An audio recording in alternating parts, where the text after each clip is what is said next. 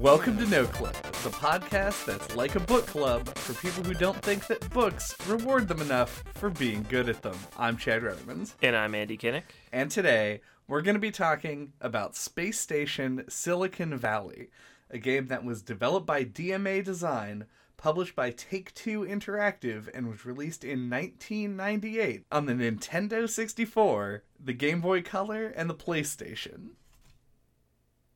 But first, if you give us a like or a rating, it would greatly appreciate it.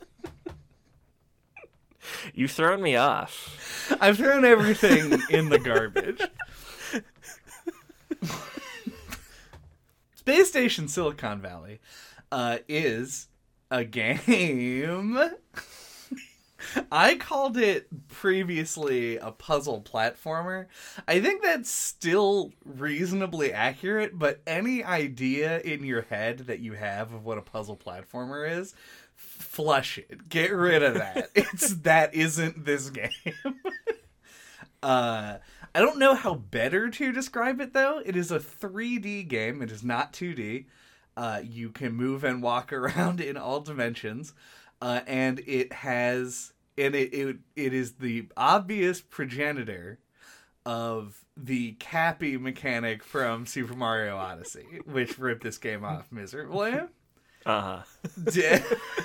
Uh, yeah, I think puzzle platformer covers it. Um, it it it very much feels like a concept that you would get in a puzzle platformer, but it's very much rooted in this like early th- 3D platformer collectible style. Yeah. And that is my like central conflict with this game more than anything else. I want to give a little background and then jump right into that like wh- what is it that this game is and why is it here? Um and to answer that second part a little bit early, I had this game on the list to do for the podcast, much like your Bugs Bunny Crazy Castle or like the Game Boy version of, of Harvest Moon. Mm-hmm. It was like a game that I played a shitload of as a kid and never got past like level eight. like, That makes sense. yeah. And I remember loving it, at least on a conceptual level, right? Like, it's a cool idea. hmm And so I it's always been in the back of my head. I still have the cartridge. And uh, as a full disclosure, uh, we can't seem to get our Nintendo 64 to work right now. So we're looking into that. Uh, I've already bought multiple pieces of technology to hopefully fix it. None of it worked. Um, but we ended up playing this on emulator, and I think it improved our experience drastically over playing it on the original hardware. Um, but I do have the cartridge. It's something that's been sitting in our home for years, hmm and I'm like, we're gonna talk about that one day. Uh, and so it's been building in me this like fucking mythology of what this game is, and then getting to actually sit down and play it. And I gotta say, it kind of holds up to what I thought it was. Mm. I don't think I thought it was going to be that good, I, which may be a little bit of revisionist history, Uh huh. but it is not very good. but in my head, it has this idea, and then playing it again, I still love the concept a lot. Uh, so that's kind of where I, I wanted to start. Like, it is conceptually really strong, and it pulls me in both directions because obviously this is a very early game in the 3D space. And so I want to give it a lot more leeway than maybe it deserves. hmm Uh, but the game itself, it it fluctuates wildly between something that is cool and something that is the opposite of cool or good at all. Yeah, and uh, you you told me about this game, and I thought it sounded really interesting. Like the concept on paper is very cool. Mhm. Um, like a robot and some other guy crash land on a space station, and the robot like busts apart, and just like his computer chip is left, and it looks like a little bug. Which is a cool design. Um, and it can latch itself onto different robots and control them, and like that's your different modes of play, um, kind of like power ups or whatever. Um, but yeah, and I always like I would push to play this game for some reason. Like every December, I'd be like, "Oh, let's play like some childhood games." Yeah. And now, what about Space Station Silicon Valley? I want to play that. Um, but yeah, and then upon playing it though, it just I feel like the concept does not carry its own weight. uh, and this game actually ends up feeling pretty generic to me. Yeah, it's really sad. At least in the first uh, world hmm or two. Yeah, I mean, no. It, it- to me, it gets worse over time. If anything, It looked more interesting. True. I didn't. I only played like half the game. Uh-huh. The jungle level and the desert level just seemed like more weird, Yeah, I, I give which is what. I expected throughout more like the the whole game. Yeah, and that's a good thing to call out as well. Like the, the we've I specifically have derided this, and we've talked about it on many occasions. Where like every old game is like it's the fucking grass world Yeah, and the, the fire world level. Yeah, it's everyone has to go through all of the fucking constituent elements that make up the universe and create a level based on it, uh, and then also a dinosaur level. And this game does that sort of with its four worlds. It's got the normal world, the ice world, the jungle world, and then the the desert. And uh the like the first world is just called Europe in the in the game, uh, which is great because obviously it's a European developer, and so that's why it's called Europe. But it is amusing because the idea is like the justification for the fact that it has all the different world types is that it's a space station that's like habitat to a bunch of robot animals. Mhm. This is the first time we've said animals. this podcast is core to the concept of the game. Uh, and so there's like it's more like a prairie world or like a grassy, hilly kind of area. But except for half the time, it's like in a sewer. or But then sometimes you're in a sewer or in a control room, and there's a bear in there. Mhm. Uh, so it, I I like the concept a lot. Like you said, I Mhm. think it's it's it's a very strong elevator pitch for a game. Uh, like if somebody came up, if I had not played this game and somebody described it to me, I would want to play the game. Yeah.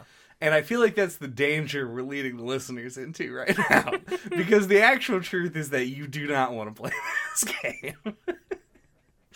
uh, so, what Yeah. is it? What makes the game bad?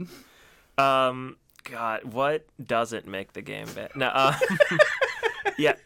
God, I-, I wanted to compare it a lot to Rascal, a game that we talked about several years ago. It is markedly more competent than Rascal. yeah, but. I, I think they they have kind of like opposite problems. They share some of the same problems too, but um, I feel like in Rascal, it it feels really like weird and um more like like there were sparks of creativity. They like made all this weird stuff. Uh, But then when it came time to like really like put the game together, Mhm. it feels really slapped together and like kind of like incoherent. Uh, this game is much more like soundly put together. you know, as you said, it's got like the different biomes. You got Europe, ice world, jungle world, and desert.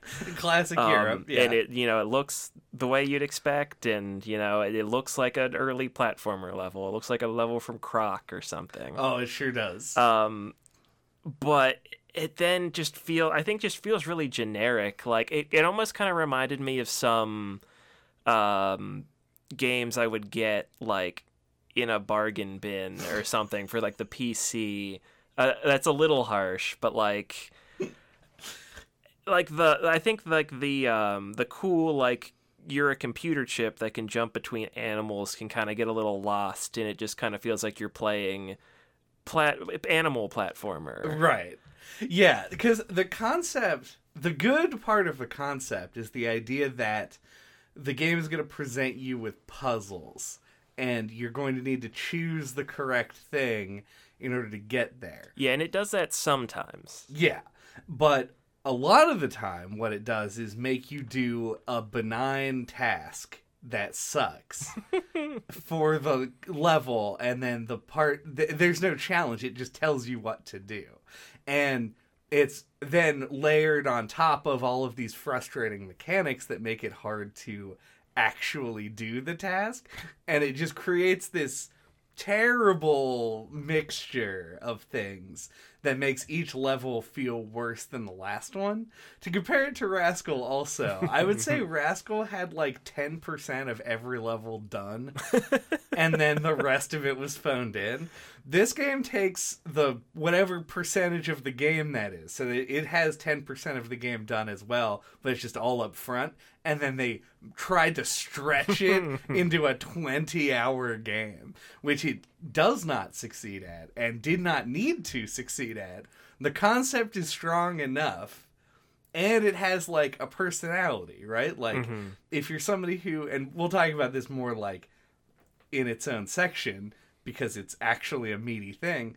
Uh, if you liked those more irreverent sort of games that came out that were like sort of, I mean, debatably kind of poop joke oriented, uh, this game is like right up your alley. You're like, oh, it's got like silly, dismissive, rebellious humor to it, and it's got a cool concept, and it's set on in space. I like space.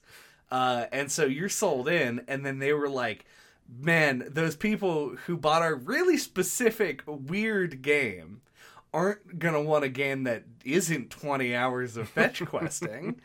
and so, so every level just gets worse and worse as time goes on. It, it frustrated me to no end. Yeah, I I I don't know if this is um the case or not, but I feel like I, I replayed uh, part of it to capture footage earlier today, Mm-hmm. and I got through it all pretty quick. Like I feel like the the amount of time this game takes on a first playthrough versus like a replay is like huge.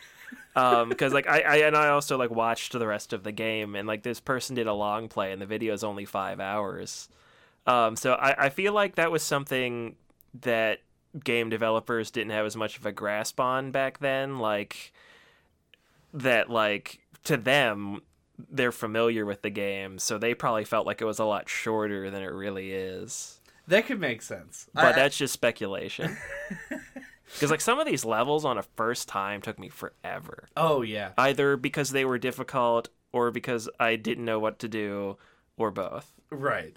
I think the ice world is particularly bad. There's one level in the jungle that I think is the worst level in the game definitely in all games it's in it's in that fucking in the running for that uh and i'll get to that one eventually when we get to the jungle part of the podcast I'll, I'll Uh-huh. bring it back up but yeah it, it is it feels like it's been pushed and extended way past its capability and the whole game becomes this like distended flabby mess because of it and it's it's a it's really sad honestly um because because of how much potential the idea actually does have Mm-hmm. i wanted to mention something and then blew right past it um Sure. this game came out on the N64 and on the PlayStation. Uh, and on the PlayStation, it was inexplicably called. Let's talk about Space Station Silicon Valley for one second. Uh huh. What a good name! Yeah. It is. It gets the point across, even though it sounds totally outlandish. Uh, it's got that good alliteration that you like. Uh, it's just an evocative, strong title and one that I'll probably never forget for my entire life. Yeah. Uh, the version on PlayStation is called Evo's Space Adventures, which is the worst name I've ever heard. It is way worse. Um, I think I don't remember the name of the guy who just sits on the spaceship. Dan, I think. Something like that. We'll call him Dan. Sure. Um, he reminded me of Wallace from Wallace and Gromit. um, and Evo's Space Adventures almost sounds like it could be the name of an old short cartoon. yeah. So maybe that's what they were going for. Back from before all of the good titles had already been taken. Uh, yeah. But yeah, no, Space Station Silicon Valley is a great name, and it's one that I remembered. You know, and I never played the game or even heard of it before you told me about it. Yeah. Um, yeah, it's what it's up there with. We've talked about this kind of stuff before, but like with like Symphony of the Night Mm-hmm. or Ocarina of Time, you know, like there's just certain names that like stick in your head. Yeah, and this is definitely one of those. Yeah. names. Like you bring this game up to do. yeah, I kept doing it because the concept is cool and the name is cool. Right. Meanwhile, uh, the episode we're doing for Pocket Next is on a game called Gorogoa, and this is a game that I had beaten and didn't remember what it was by the name. Mm-hmm. Like for a while, we got to a point like it was because you introduced me to it. And we were like, you want to put this on the on the in the back pocket in the the list that we keep for the, mm-hmm. the podcast, and I'm like, oh yeah, okay, that looks cool. And then like you know, a month goes by, and you're like, oh, we could do Gorogoa next. I was like, what the fuck is that? And then fast forward like two years, and you're like, oh yeah, I've played that game. yep. It's like, when did that happen? somewhere in the ensuing points. Uh, but Space Station Silicon Valley, that's a name I can get behind. It's a good title, and I like that a lot Yeah. about it. Um, and that's the end of the things that I like. that's not really true. Um, let's start with this first world, right? Yeah. So, the first mission, the first actual stage you you complete, the whole goal is just to introduce you to sort of like the jumping between dead animals mechanic. Yeah. And so you have a dog and a sheep, and you kind of learn the dog d- does a jump and he barks. Yeah, and you can bite. He can bite. That's what it is. He bites and jumps, and then the sheep jumps and can float. And they just have you do some basic like go here to there and that and these. Mm-hmm. And I think this level, because I've now played this level probably a million times because of how many times I've started the game over because I was frustrated by it as a kid. Um, I think does I mean it's it's very basic and it just takes the place of what a tutorial would normally do. But I think it does a good job of selling you on the concept if you didn't know it like going in. Mm-hmm. Uh, and I, I, I think it, it continues in the Europe section to kind of expand on these things. And it gets you excited about, like, oh, this, like, okay, so the dog is more of an offensive thing, and the sheep is for platforming. And then you later get a mouse, and you can, like, ramp, and it goes real far and real fast, and it feels real good to do. Uh, and then it, it just kind of like keeps building for a while and then it there's just this like dead stop it hits where they must have run out of clever ideas. Because after pickup box there's like not a new uh, ability introduced for the rest of the game. It's some variation on do an attack do a jump be a racing thing with wheels. Yeah. You can fly with the there's some birds that can yeah. fly and yeah and the propeller rabbit Um, yeah, I think that uh, to back it up a little bit, that um, tutorial area very much reminded me just of like the courtyard from Mario 64. mm-hmm. It just feels like a like a nice introductory area to like stretch your legs or whatever, and no no pressure environment. You can't die. yeah Um, and it just lets you figure things out. Um, so yeah, I thought I was pretty effective. You know, it's better than uh, it, it. This game does not have bad tutorials. You can give it that Yep. as a gold star. um, but yeah, yeah, I, I think yeah, the first couple of levels feel like well considered and like they have like a difficulty curve. And then for me, it really like ramps up, like spikes hard. Um, I don't remember the names of the levels, but there's the one where it's the first one. You need like a key card, and there's like a there's like a scientist like in on a little platform in the middle of some lava. You have to get it off of, and there's like a million enemies yep that all attack you, and you'll die a million times. Yeah. So before I started this game, I thought back to what the level was that I remember hating and getting stuck on. Mm-hmm. And it was that level. It was the cuz it's I was like it's the level with the bear and you're Yep. in There's two of them. there are t- yeah, there's th- there are I think 3 total bears Yeah. in in the in the level. Um and I will say, potentially elevating my opinion of the game a little bit when I beat it as a as a 31 year old adult. uh huh. I said, damn, that feels good to finally get through that level that fucking walled me when I was 8 Mhm. Uh, so the, that I did I did feel a little bit stronger about it this time around. Um, but yeah, it hits that point and immediately the difficulty just spikes way up, and it doesn't really like. It's not like it ebbs and flows. It just becomes hard, and then it stays the same difficulty level until the end of the game. and I don't. It's not a curve. It's or it's a curve that just ends abruptly. I guess. yeah. Uh, and it was immensely frustrating. And I, I'm glad that that was also the level that you pointed out. Yeah. Because it justifies my shittiness as a child. Yeah, I can imagine playing that as a kid and it feeling like the like um what was it called Edge of Tomorrow, that Tom Cruise movie, like that that that that pop culture like video game idea of like you have to do the level over and over and learn everything about it and you can have to execute it perfectly to be able to beat it. Like I feel like it would have felt insurmountable in that way as a kid. Yeah, it, it's tough because they immediately put you. It's like there are games that have done this, I'm sure, mm-hmm. but like it's it's as if you literally walked out of the front door and the final boss of the game was right there. In the because there's like a little narrow passageway, and then a bear that can kill you like basically instantaneously.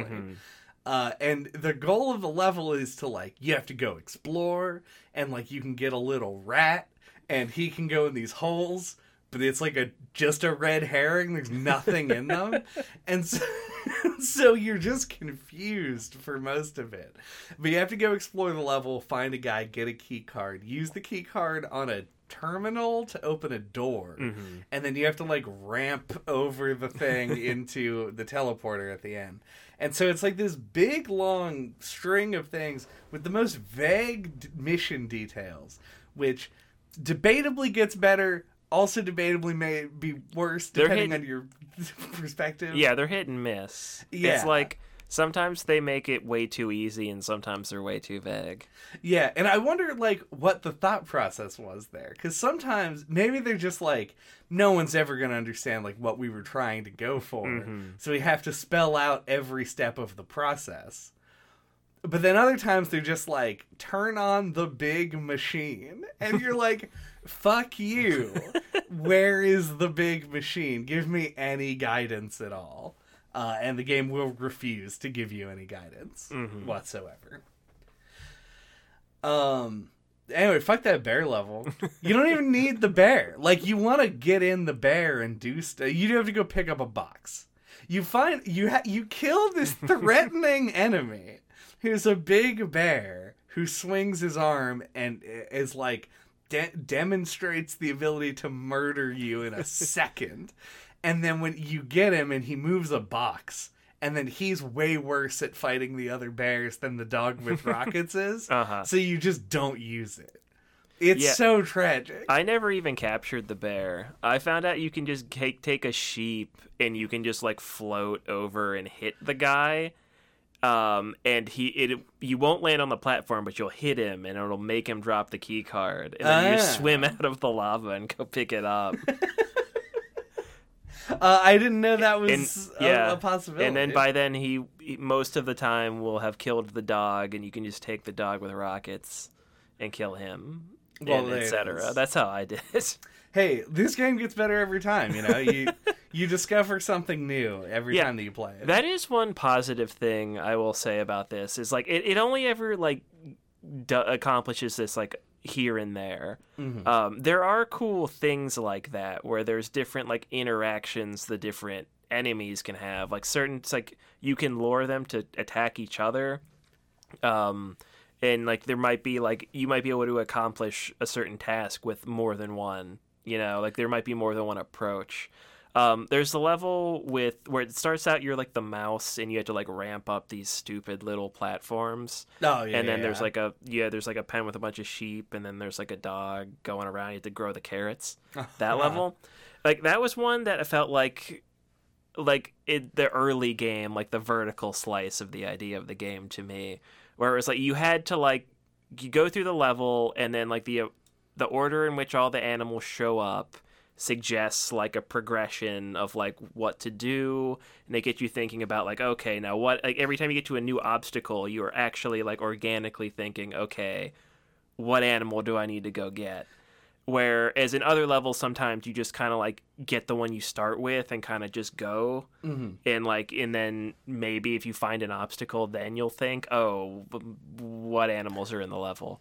Um, so I, I think that they were onto something with some of the levels but i don't think they ever quite fully realized the mechanic Yeah, in that way. Yeah, I, I think that's a good uh th- like the, the the idea of organically introducing like the different mechanics that you can use and trying to get the player to actually think about it. Uh like what what do I have available to me?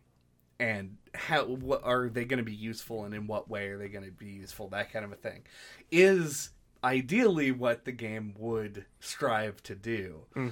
Uh, and then the problem comes in that like a lot of the levels sort of fall into this formula of like start with an animal, kill the first animal you see, use that animal to do 90% of the level, and then maybe there's a second thing that you can swap to to accomplish some other goal, with very few exceptions. Most of the levels you're going to be spending uh, the vast majority of your time in a single host and then not being able to switch into something else. So it's like it takes the idea, like you said, it makes it feel less like a cool swapping mechanic and more like animal platformer mm-hmm. because you don't change. It's like this is just this is the gorilla level. Great. now you're done. you can move on to something else. Uh, and I think it's I, I don't know what it is about the design that makes it fuck up this bad. Cuz like there's a lot of things I want to point to, right? Like I would say like they use an over reliance on combat in order to get to different areas. They just block it off with like a thing that can kill you or there's an objective that's literally like kill all of the coyotes in the area. And you're like I don't want to uh, you have to in order to get through and they justify it with some flimsy dialogue in the the mission description and so i would i would love to see more levels like the grow some carrots battery farms is the name oh of that yeah level that is what it's called i don't know why i remembered that but i do Um, yeah, it's it it's hard. It's hard to put your finger on, I think, but the way I was thinking about it was by just like comparing it to Banjo Kazooie. mm-hmm. Um, and say like what there feels like there's a huge gulf between them, even though they're contemporaries. yeah Um, and it's like what what does it does Banjo do that this doesn't? And I think it's really it's hard to put your finger on because I think it's just like at that base level, like the game design just isn't as strong in Space Station Silicon Valley. Like in something like a Banjo Kazooie or a Mario 64 or a Zelda or like a Nintendo game, you know, like some of the better games of the time, uh, it feels like things are like m- were more like conceptualized and like more like thought about like what kind of problems are you going to solve? How are you going to solve them how is it going to control? What's it going to feel like? Um you know it just feels like it had a lot more time in the oven. You know they had all the ingredients they needed you know like it all just feels like more like planned out and executed well. Whereas this feels like it is it's not bad on like a technical level but it feels like it it isn't as well thought out or it isn't as well like f- thought out or fleshed out i Right, guess you yeah. know like it feels like it's just kind of like they had it just as good enough as they needed it to be able to like put a game out and it doesn't really go much further than that Yeah, and it's it's weird to see that in a game like Space Station Silicon Valley. Because when you look at Banjo Kazooie, Banjo Kazooie isn't like the most original game in the entire world. It's a collectathon. Um, it kind of popularized the genre, so I absolutely do hand it that. But it, it's a game that obviously spun out of the Mario 64 era, right? Mhm. Like that came out and there was suddenly this like oh what can we do in 3d so they they riffed on a bunch of these cool ideas and so banjo kazooie is essentially a 3d platformer and they just kind of changed the objectives up and stuff. And I'm not trying to dismiss Banjo Kazooie here. I love that game, but the, the with Space Station Silicon Valley, it's like such a high concept that it feels like somebody had to have come up with the idea and been happy with it and then produced this. like Banjo's like an idea that was like built upon and built upon and created this big expansive world, potentially too expansive depending on who you're talking to, and had all this stuff in it and everything's really polished. And then this is like a great idea mm-hmm. that is an original idea and then it feels like it was rushed out the door. And it could be like a corporate thing. I didn't look into the like the, programming state of the team when they were making this game Mm-hmm. and i suspect that that is probably what it is Yeah, the experience level. yeah, but it's weird to see an idea this like unique get used on something that got shoveled out the door. Yeah. That's I don't know. To me, you would you would see that as like, oh, it's like a racing game, and you're a guy. Yeah. Fucking, there's your game. Yeah, I mean, I think I think I would just chalk that up to the time. Um, I feel like you saw stuff like that happen more often, um, where th- it was a much more like economically um more prosperous time, and I think people were taking more chances on stuff. Especially, it was like it was an experimental era for video games. Uh, make us a Mario sixty four is pro- probably someone said that to them Yeah. um, you know, make us a 3D platformer. Um, and yeah, I mean, I mean, just and you could have like the coolest concept in the world, but if you're just not up to the ability to be able to make something good, uh, it's it, it's not gonna save it. yeah. Or not have the time, or not have the money. Yeah, like there yeah, was there's- something. I'm sure there's many factors. Yeah, yeah, There, there is a, a group of things that you need to make a game, and at least two of them were missing. Yeah. when they put this one together. yeah, and also like starting from cool concept and working backwards can kind of shoot you in the foot sometimes. Yeah. I think yeah, it's one of those things that like it feels like the kind of game that should have had uh, like if it was released today, should have had like a, a demo or like a Kickstarter to get people excited about it. Mhm. Where it's like you put something together and then you take the feedback where they're like, This was really cool. I like this idea a lot, but like that maybe work on this part. Uh, but because it was back in the day and like nobody even knew the game probably existed until like a month or two before it came out uh it, it's just like it's one of those things that it, feels like such a crying shame Mhm. like one it needs like a, a mighty number nine style like kickstarter new game by the same creators Yeah, to make it my actually rock work star. by fucking Rockstar now because DMC, yeah, fucking DMA. There, yeah, DMA Designs got either acquired or changed their name. I forget, but Mhm. yeah, Um, yeah. yeah, they, uh, I feel like I was gonna say something and now I lost it. Oh, I, I feel like it's the scope as well is a big problem. Like they could have half as many capturable animals, I think, and you know spend that that time on other things. yeah, yeah. Because I, I think that uh, one of this game's biggest problems, and the reason that I also did not finish the game, Mm-hmm. is be- it just keeps going, and I feel like it didn't. One, it did not need to. Uh huh. And the further it goes, the worse and worse it keeps getting. Like, the, it stops having any semblance of an idea for each level the way that the early levels do.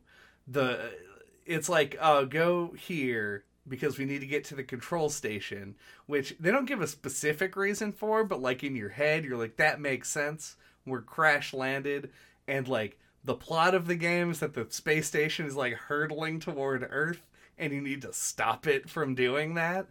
Uh, and like the two characters, like the main characters of the game, are supposed to be like mercenary, like heroes for hire. I believe is what they're referred to. Mm-hmm. Uh, and so you're like, oh yeah, go to the control center. It makes perfect sense. So we land on the outside.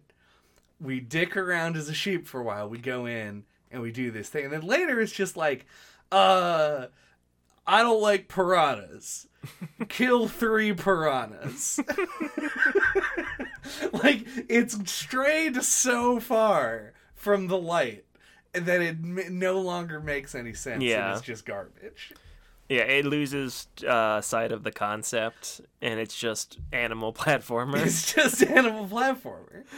Uh, it's it sucks. yeah, And if the if it was a if if the game was twenty levels instead of like fifty levels, it could have easily made up the difference in quantity with quality and making like each level feel a little bit more thought out. yeah, yeah. I mean, I, think it, it it helps, at least in my head, to think of like what would the modern indie version of this be like. Mm-hmm.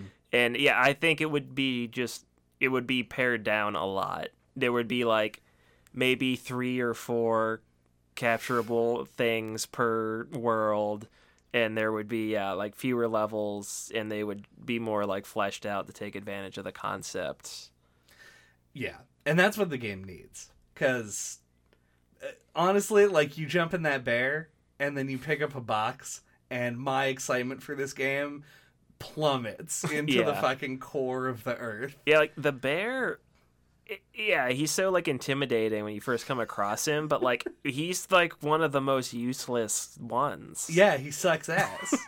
it's so lame.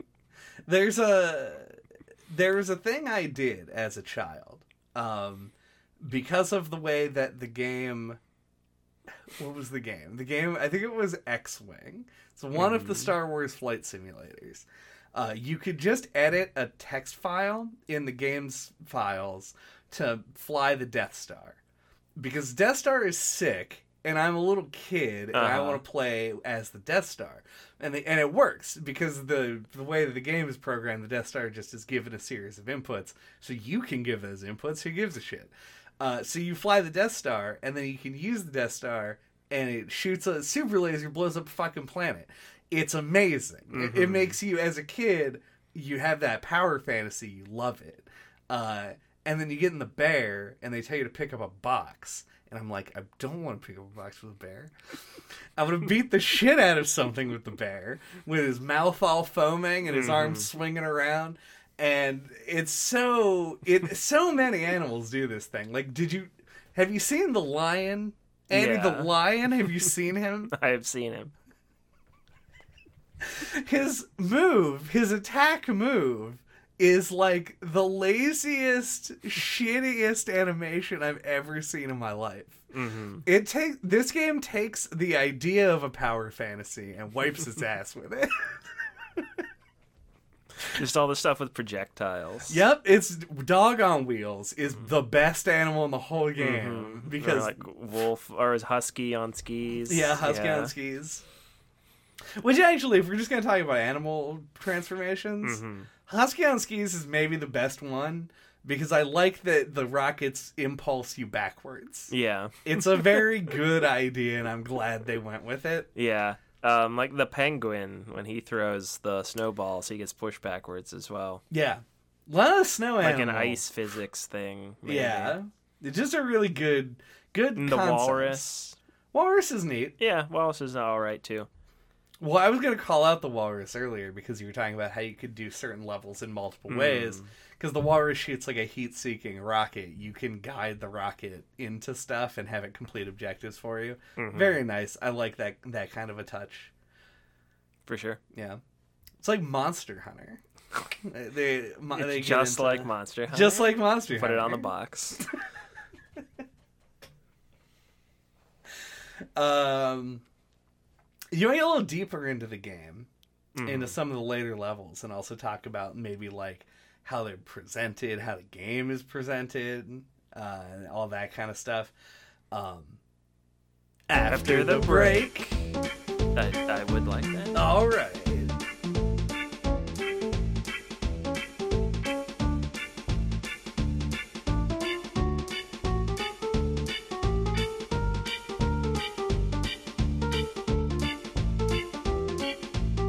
Welcome back. Uh, I left us off on a pretty vague note there. I've given up on the concept of half of the podcast being before the break and after the break. Uh huh. Um, and Well, I don't, I, think- don't know how long this one's gonna run. Yeah, this is definitely going to be a shorter one. Yeah. So rejoice, everyone who's like, "Hey, why are your episodes fucking two and a half hours long?"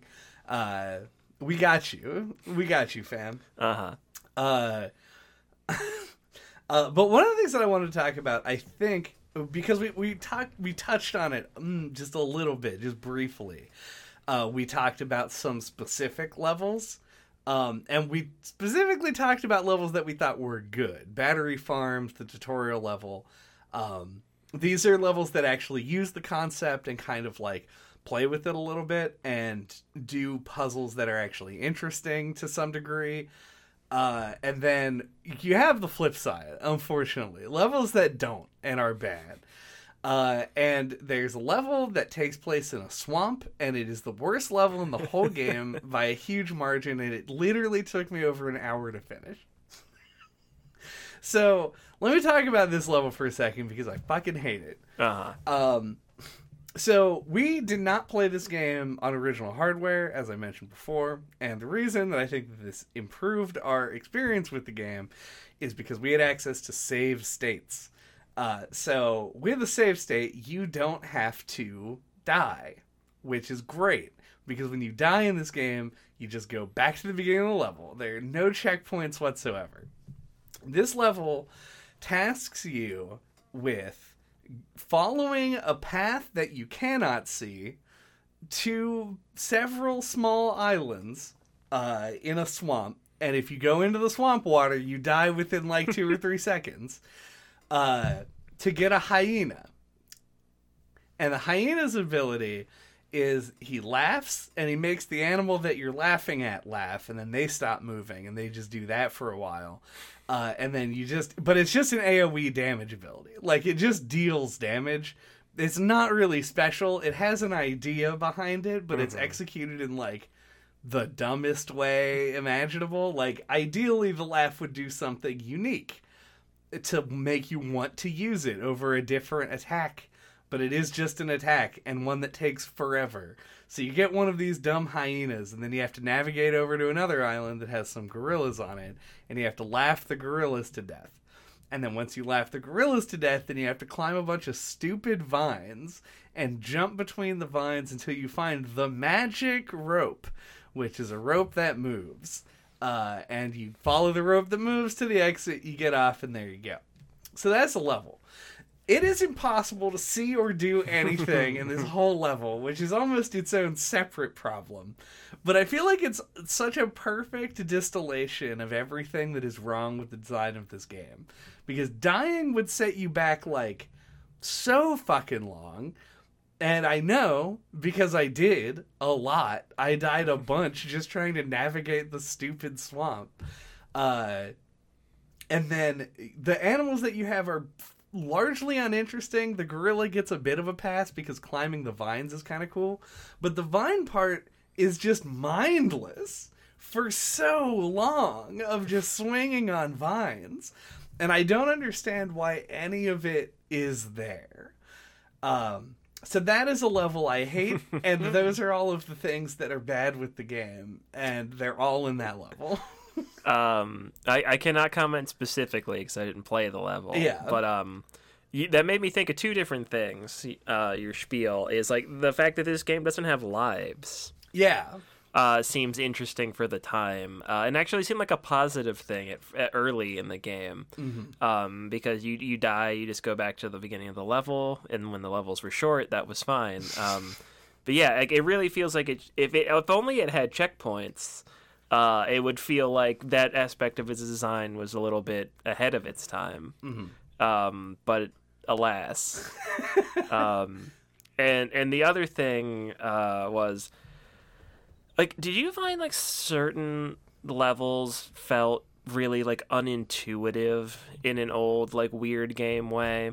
Like, and there's an early level where you're like, there's like a weird little mountain and there's like three sheep on it and like three levers that you can like leave the sheep on to get like the golden spout or whatever. Oh yeah, I remember this level. That level, I remember just like gr- running around it. I think you start as the mouse on wheels, and being like, "What am I even supposed to do?"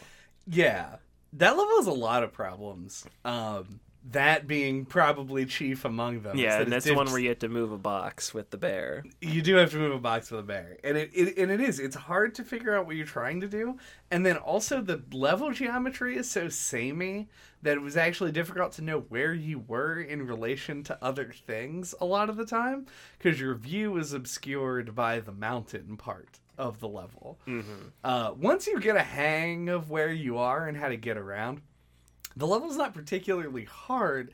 It just doesn't make any sense. Yeah, I feel like there were a handful of levels like that. Yeah, and, and you brought up the the golden spout, which is uh, I think the game calls them trophies. I, I'm not sure. Um, every level has like a secret hidden challenge that you can complete to get this little completionist bonus thing. Like it's a the golden spout in that level and other levels. It's it's like a golden thing that Yeah. represents the level. And these are hypothetically a good idea. Uh, like if you made a good game and you wanted to give people more things to do, having like a little secret challenge in every level seems like a good way to do it and has been done in a lot of games to success. The problem in here is that the your actual objectives in the level are so vague that sometimes you get caught up doing the trophy objective Without realizing, it. without knowing that you're doing something optional. Like in that one is a great example because there's all those buttons and they're very obvious and right there. And so you just like go do it. You're like this must be the thing I need to do. But you just need to press a different button somewhere else to open a door. hmm Uh yeah, it's stupid. Yeah, and the the spout was actually uh, bugged in my version in the ROM that I was playing it on, and I couldn't pick it up. No, that's good. So So you couldn't even complete. I know you wanted to complete the game one Yeah. hundred percent. Uh, that's another. This game has one of the weirdest completion mechanics I've ever seen. I mean, it's not the one of the weirdest. I guess the most like boring and stupid. Maybe is a better way to put it. The first uh, thing that you have to do in any level is just beat it, and you can beat the whole game and not do any of the extra stuff, and it doesn't uh, give you any bonus or whatever for doing it, so it doesn't really matter. But when you go to the level select screen, it shows you every pickup in the level, which are these little like data balls. I have no idea what they actually oh are. yeah, yeah, yeah. Energy spheres. Yeah, I, I didn't I couldn't remember if there was a line at the beginning and like the first level where he said something about them like powering the spaceship or something. Yeah. The the game explicitly calls them out in the very first level. They're like, get those because we need them. Mm-hmm. But then they don't do anything in the game. You can not pick up any of them other than the one that you're required to uh, in that level and finish the game fine, as far as I know. It's dumb. I don't know. I don't like them. Mm-hmm. They're there, and I feel compelled to pick them up because I'm playing a video game. They don't do anything except increment a little counter that just goes away when you die. And you're gonna die. So the counter just sits at zero most of the game. I don't know what the counter's purpose is. The number isn't recorded anywhere from what I could tell. Uh, I don't know. It's just real strange. Yeah. Uh, yeah, it's definitely one of those weird growing pains of game design that it's interesting to look back on is a lot of games have implemented collectibles and it even still happens today that like aren't particularly useful for anything. They're just there because they are. Yeah, like we just talked about Twilight Princess, a AAA Nintendo game Mm-hmm. where rupees just feel like pretty useless in that game. Yeah. So yeah, it, it it's a persistent problem. Uh, and yeah, it, it is always weird when you. It seems so obvious when you're playing the game. Yeah. That, uh, I don't know. I guess when you're when you're game development, it just involves like hundreds of people. So I guess things fall through the cracks. Yeah, it, it's it's just so. It feels like so such a half implemented system, because, like, when you go through a Like, level, I thought you were gonna have to fix the spaceship.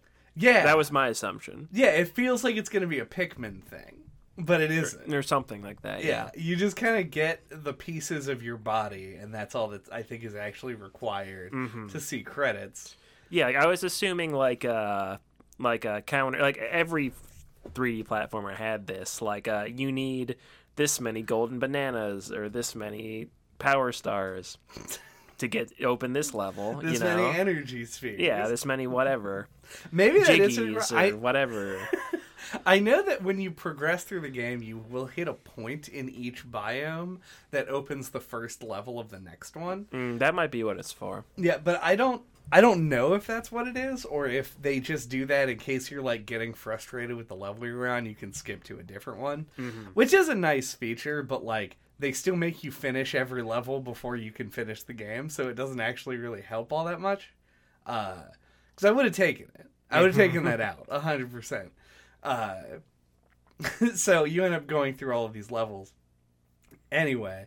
And when you pick up the the collectibles, it increments the score that persists across levels, but you don't really get a high score unless you're trying to beat the game deathless, I guess. Mm-hmm. Uh, which seems completely insane. Uh, obviously, like somebody who's very familiar with the game could probably do it, but I don't know. I just it left me with a lot of weird resentment against the energy spheres. Yeah.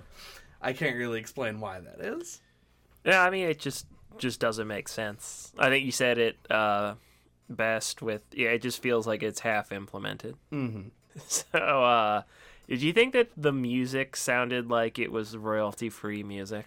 Uh, no.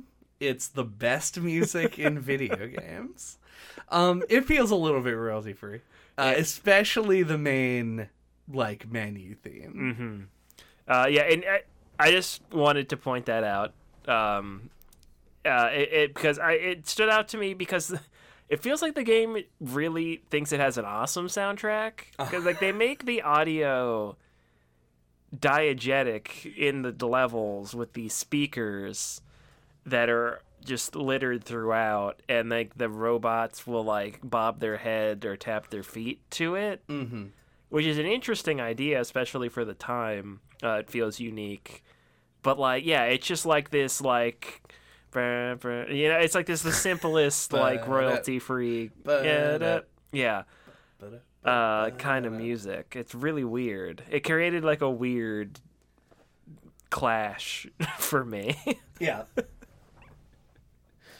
I do want to talk about presentation a little bit before I get into that, I guess, because I think I think I like the music in this game.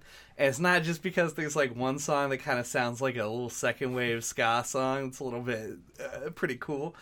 Um, but the idea I I believe for the music in this game is to give off a music sort of feeling, like the kind of music that you would hear at a strip mall, and they kind of go with it, like your each each zone isn't what I would call an area that it makes sense for that music to be playing in. Mm-hmm. But you get this like vibe from the game that it obviously doesn't take itself very seriously, but I think it is trying to be like what if this space station is just run by some rant they're like do we put music in it? Oh yeah, yeah, just play like whatever the fucking you know shop soundtrack is that we've got that we bought the rights to however many years ago like that is what i assume it is trying to go for Yeah, my interpretation is that the space station, I think, the setup for the game, I don't remember it super well. Um, that like the the like the animals killed the scientists that were working on them or whatever. yeah And my interpretation was that it was supposed to be like a zoo or something. Um, and that like the music is there because it's supposed to be like a tourist attraction. Like people would like walk through and like look at the animals or whatever. Like it almost kind of feels like elevator music or something. yeah Yeah, so I think that was my thought of what they were going for. I just I feel like if that is the case, if it's some kind of weird concept like the one you or I suggest, Mm-hmm. the presentation is not communicating that, Right. in my opinion. yeah, there are too so it just feels like bad music. And- I mean, I, my argument mostly is that I don't think the music is that bad. Maybe it's just like it's hitting a nostalgic thing because Mm-hmm. Yeah. I heard it when I was a kid, and so I'm just remembering it. But I, like, I wouldn't put this music on at a party, no. but it's not like it pains me to listen to like the music in some other games that we've played. Like, Uh-huh. there's there's like a maybe no thought was put into its inclusion, but I think there is some thought put into actually making the music like function uh, as music that is listenable, Sure. which I think is good. Um, but you know, I don't know. I think it fits the vibes of the game, even though the game does nothing to present its narrative or setting in a way that it should have. Mm-hmm. I- and and I think it's it really it all it keeps coming back to the game is just like originally a cool idea that got stretched into something that is nothing anymore. it just it lacks all definition. Uh and like yeah, the the you mentioned like uh, though there were scientists there and it was maybe it was going to be like a Jurassic Park kind of situation with robot animals, but like there's so many levels that are just like a, a fucking iceberg. Like there's nothing in it that sells that concept that humans would inhabit it at all. Yeah, there there are a couple of levels where like the skybox is like a space skybox. Yeah. which I thought was cool because it's supposed to be like, oh, it's by the window Mm-hmm. of the space station. I was like, they should have done more stuff like that Yeah. because that's like really cool, actually. There's a level where there are like asteroids falling hmm because like it's open. Like the Yeah. the space station has been uh The moon roof is the, open. the moon roof's opened up and letting the asteroids in the Mm-hmm. asteroid roof um specifically for that purpose like the rain roof in my car Uh-huh. um and so i i like that i want more of things like that but it just doesn't have it hmm uh, and it, it bums me out until like the fucking end of the game where you crash land on Earth. Like that's the only time that the setting seems to matter. Yeah. outside of like a few precious uh, spots. Yeah, I was, like, I was just uh, listening, or this conversation made me think uh, of like a more modern version of this being almost kind of like Portal. Yeah. Where like you don't have the setup, you just kind of are like the two guys who like crash land on this uh, space station, and then like you go through these like biomes or whatever, and eventually there's like you know like a walkway or something where you can like get up and like out and like into like the lab area. You Yeah. know, like it has like a facade that's broken.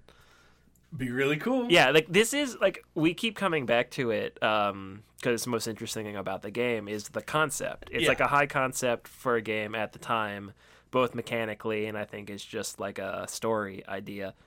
Uh and it's true. I mean, there's a lot you could do with it. but they don't. Yeah. I think to me one of the worst offenders in this game, as far as like the way that it ends up presenting at the end of the day, is the blurbs that explain each mission that you go on, which I've been wanting to talk about a little bit. Uh, and it, it basically like it doesn't even start strong like a lot of the other things in the game. It's very the person that you're the the guy, the dude guy who is Yeah, not Evo, Dan. who may be Dan. I don't think that's his name, but I like the idea of calling him that. yeah, okay. So Dan, the other guy who is not Evo, uh, is just very combative with you at all times. Um, potentially, he doesn't think that you have sentience or agency as a robot. That could be true. Another interesting thing they could have explored, but probably would have done a bad job at. Uh, but every level has this like instruction where it's like go do this thing and then a blurb that explains the reasoning why you're doing that thing.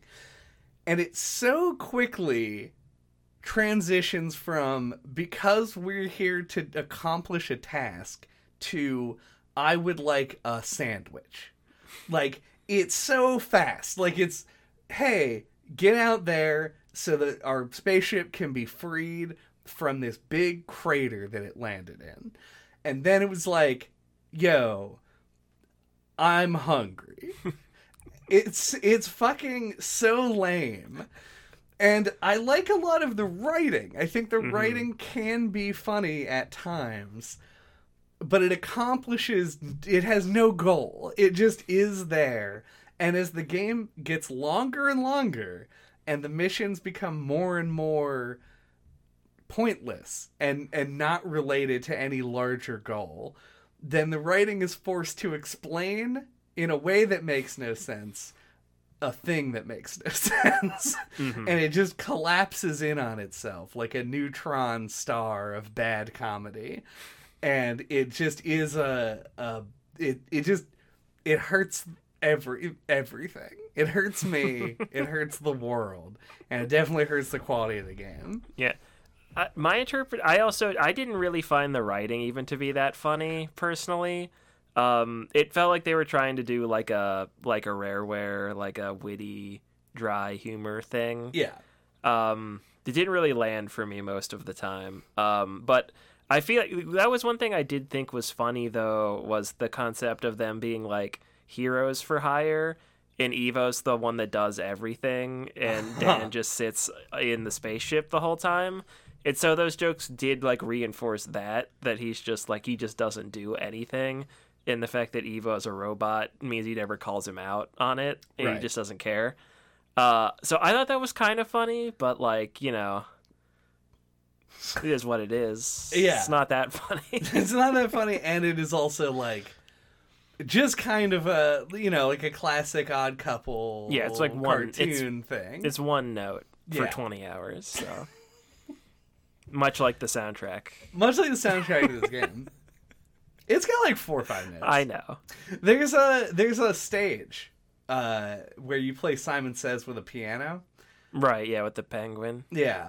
And I remember being there's this is such like a perfect fucking example of, of how this game does puts all of its effort in the wrong place. After you complete the piano game and unlock the end of the level, a little recorder comes up and you can record a song and play it back. Why? It's a big pi- You're not going to do it. It takes fucking eight minutes to press a note. It's for the golden uh, thing in that level. I actually watched this on YouTube. Oh. You record a specific song, and then it will like these little penguins will sing it, and then it'll drop the golden eighth note or whatever. terrible. That's terrible. But anyway, I thought that was kind of cool as a secret, but yeah, like really weird. It drops like it's just this weird little recorder thing. It's like what the mm-hmm. fuck? yeah, it like comes down like a little radio. Or No one figured that out without the game guide Yeah, just- or calling the Nintendo helpline. yeah, they all get in touch with Brady of Brady Games, Mm-hmm. uh, the unofficial space station, this unofficial Evo Space Adventure Guide, extra unofficial. Uh, yeah, I don't know. It's weird. The fact that there's like, like you said, like the music feels public domain, mm-hmm. And then they have a mission that is based around music and there's all the the diegetic speakers that you can actually blow up and silence the music if you want to. Uh it, it does feel kind of like they think the soundtrack rocks uh and it, it it really doesn't rock uh but it does it calls attention to itself a lot. And it's also blaringly loud in comparison to other elements of the sound design. Yeah, I, didn't know if I was imagining it or not, but I feel like it gets louder and quieter depending on how close you are to the speakers. Oh yeah, but apparently one of the speakers is directly inside of your ear, during the main menu part where Oh, you select yeah. levels. That's playing in Evo's head, obviously. Yeah, it's just a constant thing that runs through. Mm-hmm. Well, even that song, A circuit runs through it. a circuit runs through it. Uh, our fucking never mind.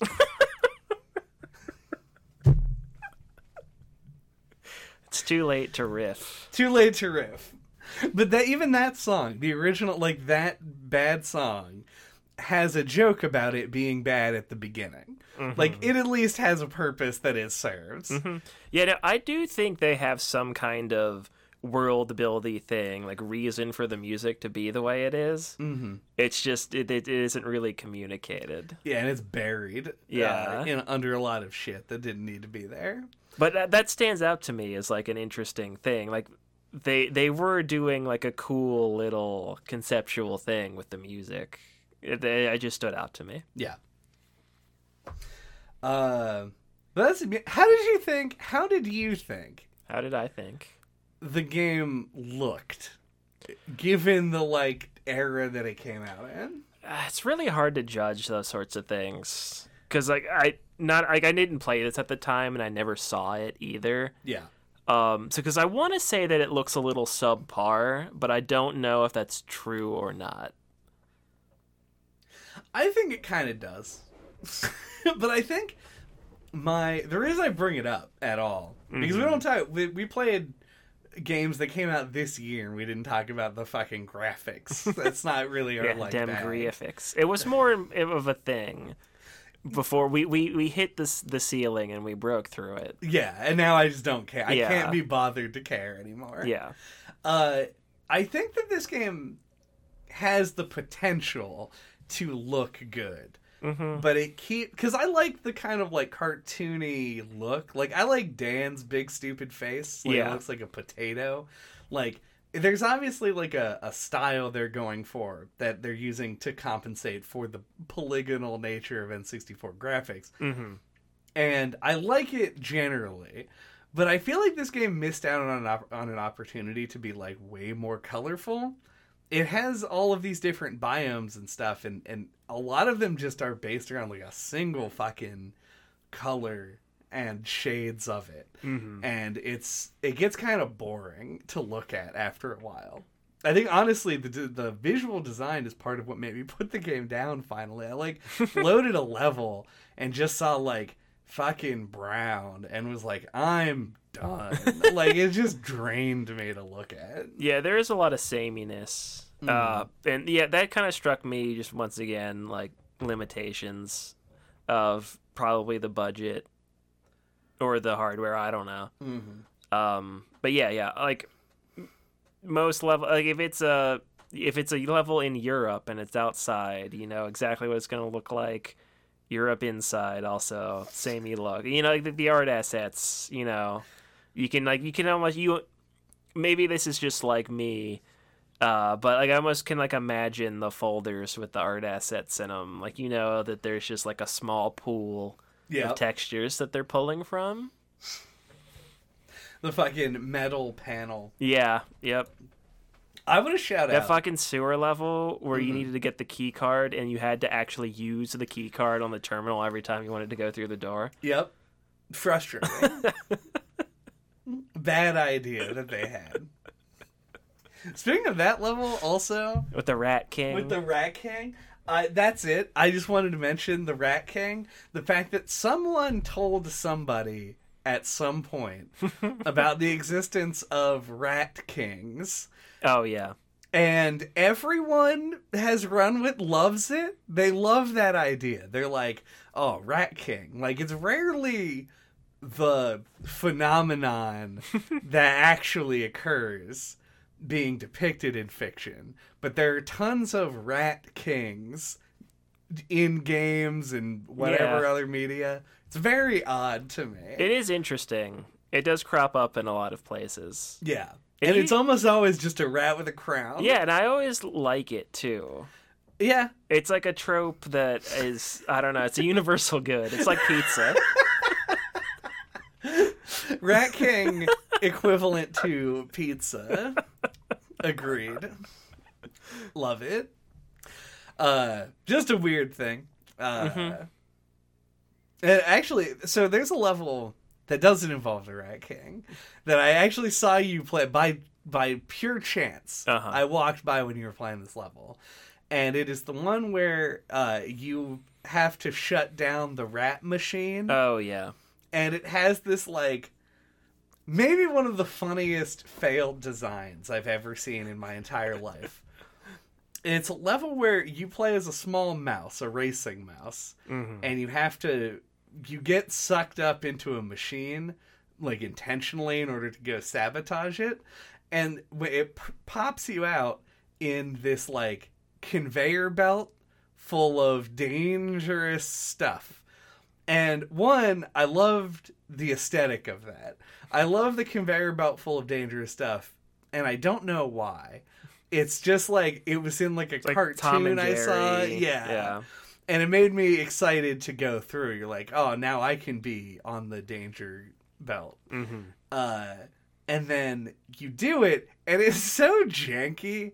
Most of the stuff is either just unavoidable or comically easy to avoid in ways that it doesn't feel like they intended it to be. hmm You're like, oh, it's a piston, and you're like, I'll go around it. What? There was yeah, like the I don't know yeah, like the piston though, like if the hurt box would stay active for two. If you got hit with it, it would just be like just kill you instantly. Yeah, yeah. in a way that felt off. I know that because I played the level as a kid. hmm Uh, this time, fucking aced it. Yeah. I just flew right through that conveyor belt. It had nothing on me. Uh, but I don't know. I still like that level aesthetically. This game feels like one of those off-brand Disney cartoons that you would get on a VHS tape at a blockbuster hmm or at like a like a mom and pop video store. I was gonna say weirdly, I was gonna say on vacation because this is a Okay. very old memory I have of going on vacation when I was like five, uh, and like uh, in like w- my parents renting a VCR like from the hotel and like getting like fucking whatever knockoff cartoons from whatever rental store. It's a big It's just a blast from the past. It's a blast uh, from the past. it's a big '90s feel. Yeah. Oh yeah. This is. game couldn't feel more '90s. Yeah, and I think that's what what draws me to it. Mm-hmm. Like even right now, if somebody was like, "Be honest." Do you like Space Station Silicon Valley? I'd be like, kinda. and I just gave up playing it. Like I was like, I'm not gonna finish this game. But like I still harbor a little bit of that, and I think that a lot of the the aesthetic, the presentation is nostalgic for me. And Oh, I yeah. think that's what what draws me to it. I, I would be the same way. I guarantee it. Yeah. And anyway, those are my final thoughts. What are we talking about next time? Uh, what else are we talking about this time? We got one Uh, thing. bosses, okay, yeah, okay. mini games. Those. Every stage in this game ends with uh yeah, you said bosses, mini bosses, mini games, which is appropriate. it is some weird thing like that. And this was something I like did not remember about the game. You probably never made it to it. Maybe I never made it to him. It's very possible. Uh, and it's really odd. Uh, I actually kind of like this decision. Uh, like, the optimal way to make this game better would be to chop out the, like, last 40% of every level except the the boss level. I think the boss level actually does provide something that the rest of the game doesn't in a way that, that I do like. And I got to shout out the the fighter jet level Mhm. for just The being Snoopy dogfighting thing. yeah. it is exactly that. And it's just to me is the best one. hmm It felt very Crash Bandicoot to me. They would always do that sort of thing where they would have like a like a mini boss thing that was like a race or something Mhm. or a dogfighting section or whatever. Um So yeah, yeah. No, I- I don't dislike it um, on on principle, I guess. But like, I, I in a game with like controls this like chunky I I feel like making like the like the boss challenges like things that control different than what you've been doing is not a good decision Uh, it's probably not great all the time, for sure. but I feel like so much of the game is playing with different controls. that's that's fair like the but also in your defense one of the big biggest departures from your traditional controls that is forced in a regular level is the fish level which is uh terrible it feels bad it feels hard to control not difficult in the way that like you might think from swimming where like oh my directionals are all messed up or it feels sluggish and slow. It's like in order to move you have to mash the uh, button for it which is weird. Like it's just kind of weird that you can't hold it or tap it reasonably to go quickly. You have to like really get on engage there the turbo button you have to engage the turbo button in order to to move around at a pace that's like anything greater than a snail's pace. Uh so yeah, they shouldn't have done it that way probably. uh but like, I don't know, the dogfighting felt like they had probably made a plane game before and just imported it in cuz it didn't feel like complete garbage Mhm. uh the race on the walrus i mean at least it wasn't hard.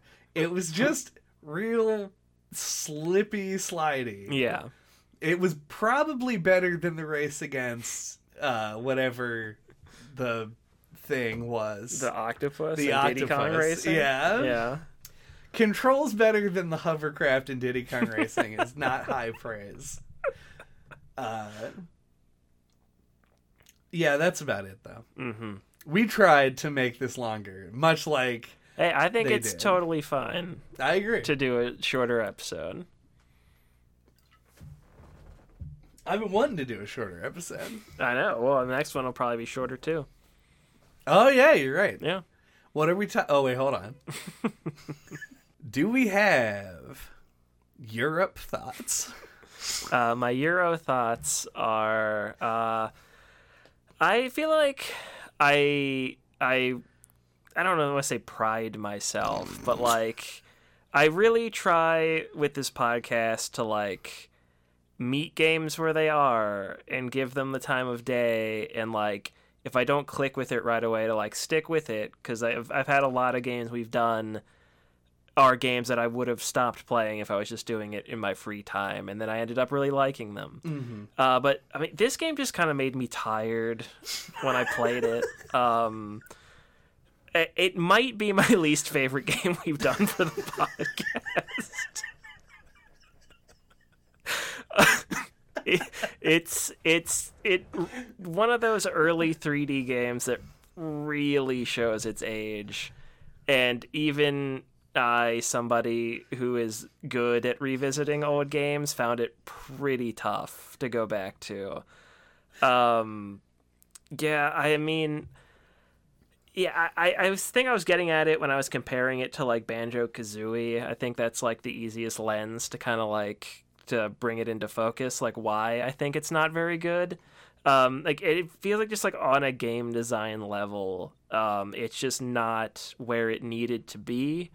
Um, like a lot of like the the levels don't really feel like intuitive or like they kind of like logically like lead you like through gameplay to like what to do next. Um and yeah it just it feels very i don't I, it's hard to describe. It just feels very like early 3d games.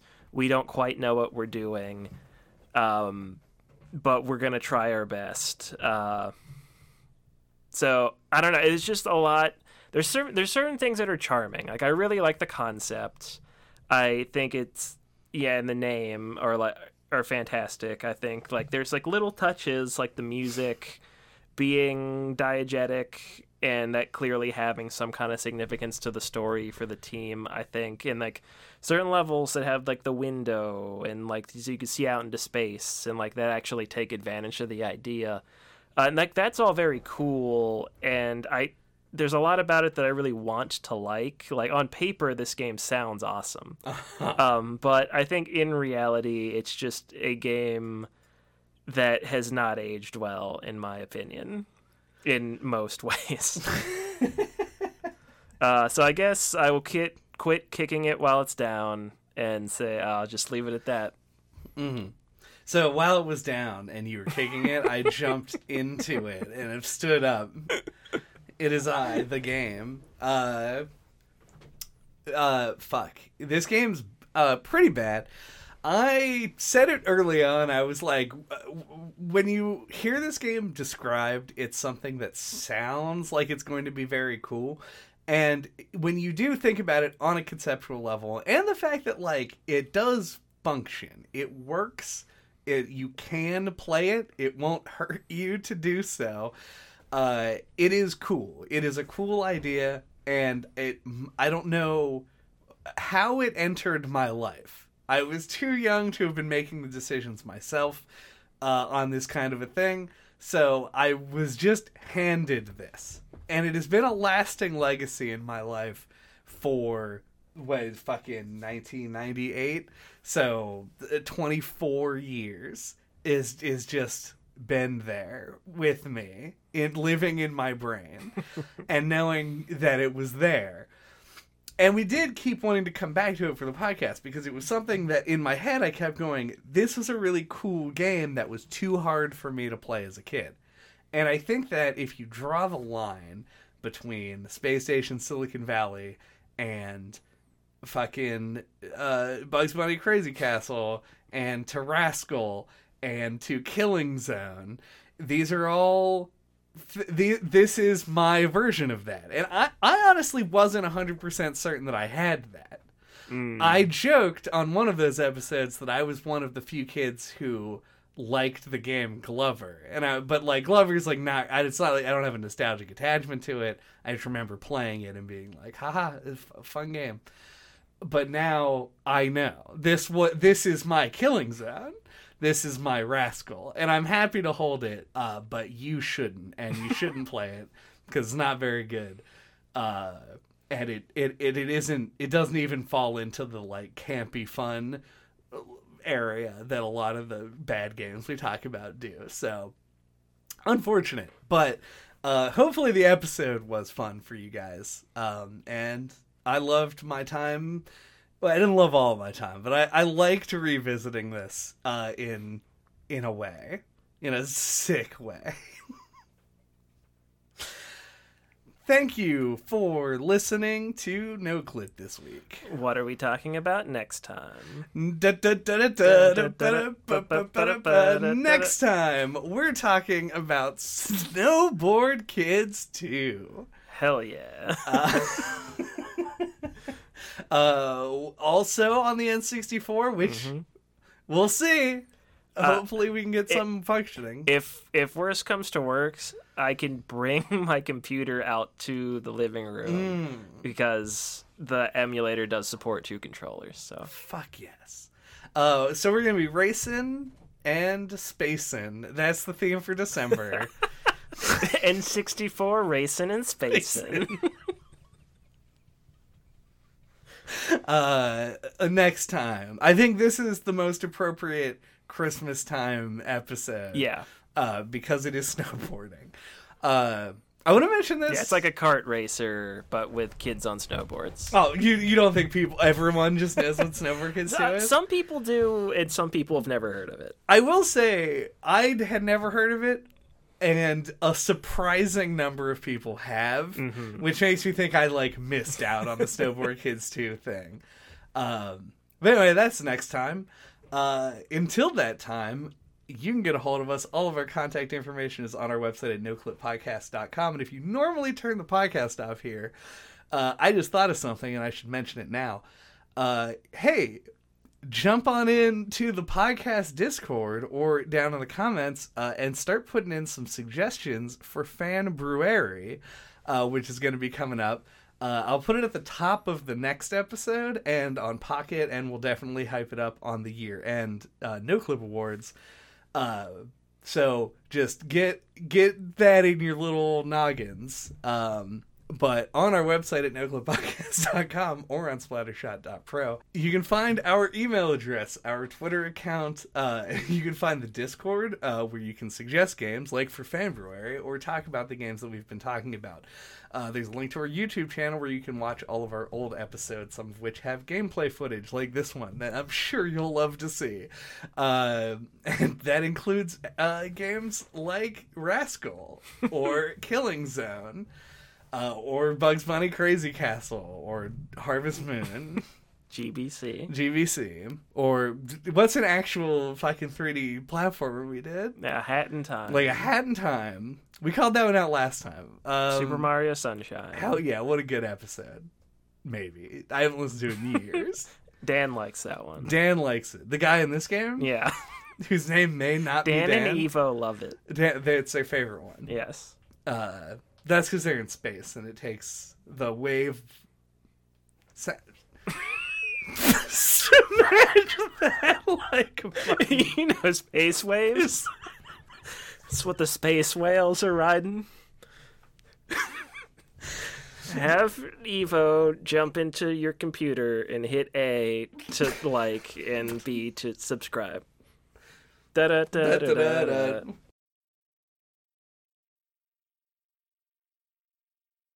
Uh, what do you think about uh, smacking that ass? It's my favorite pastime. it's my favorite ass, Ass time, time. Yeah. yeah. Yeah, it sure Ass is. time. Welcome to Ass time. Yeah.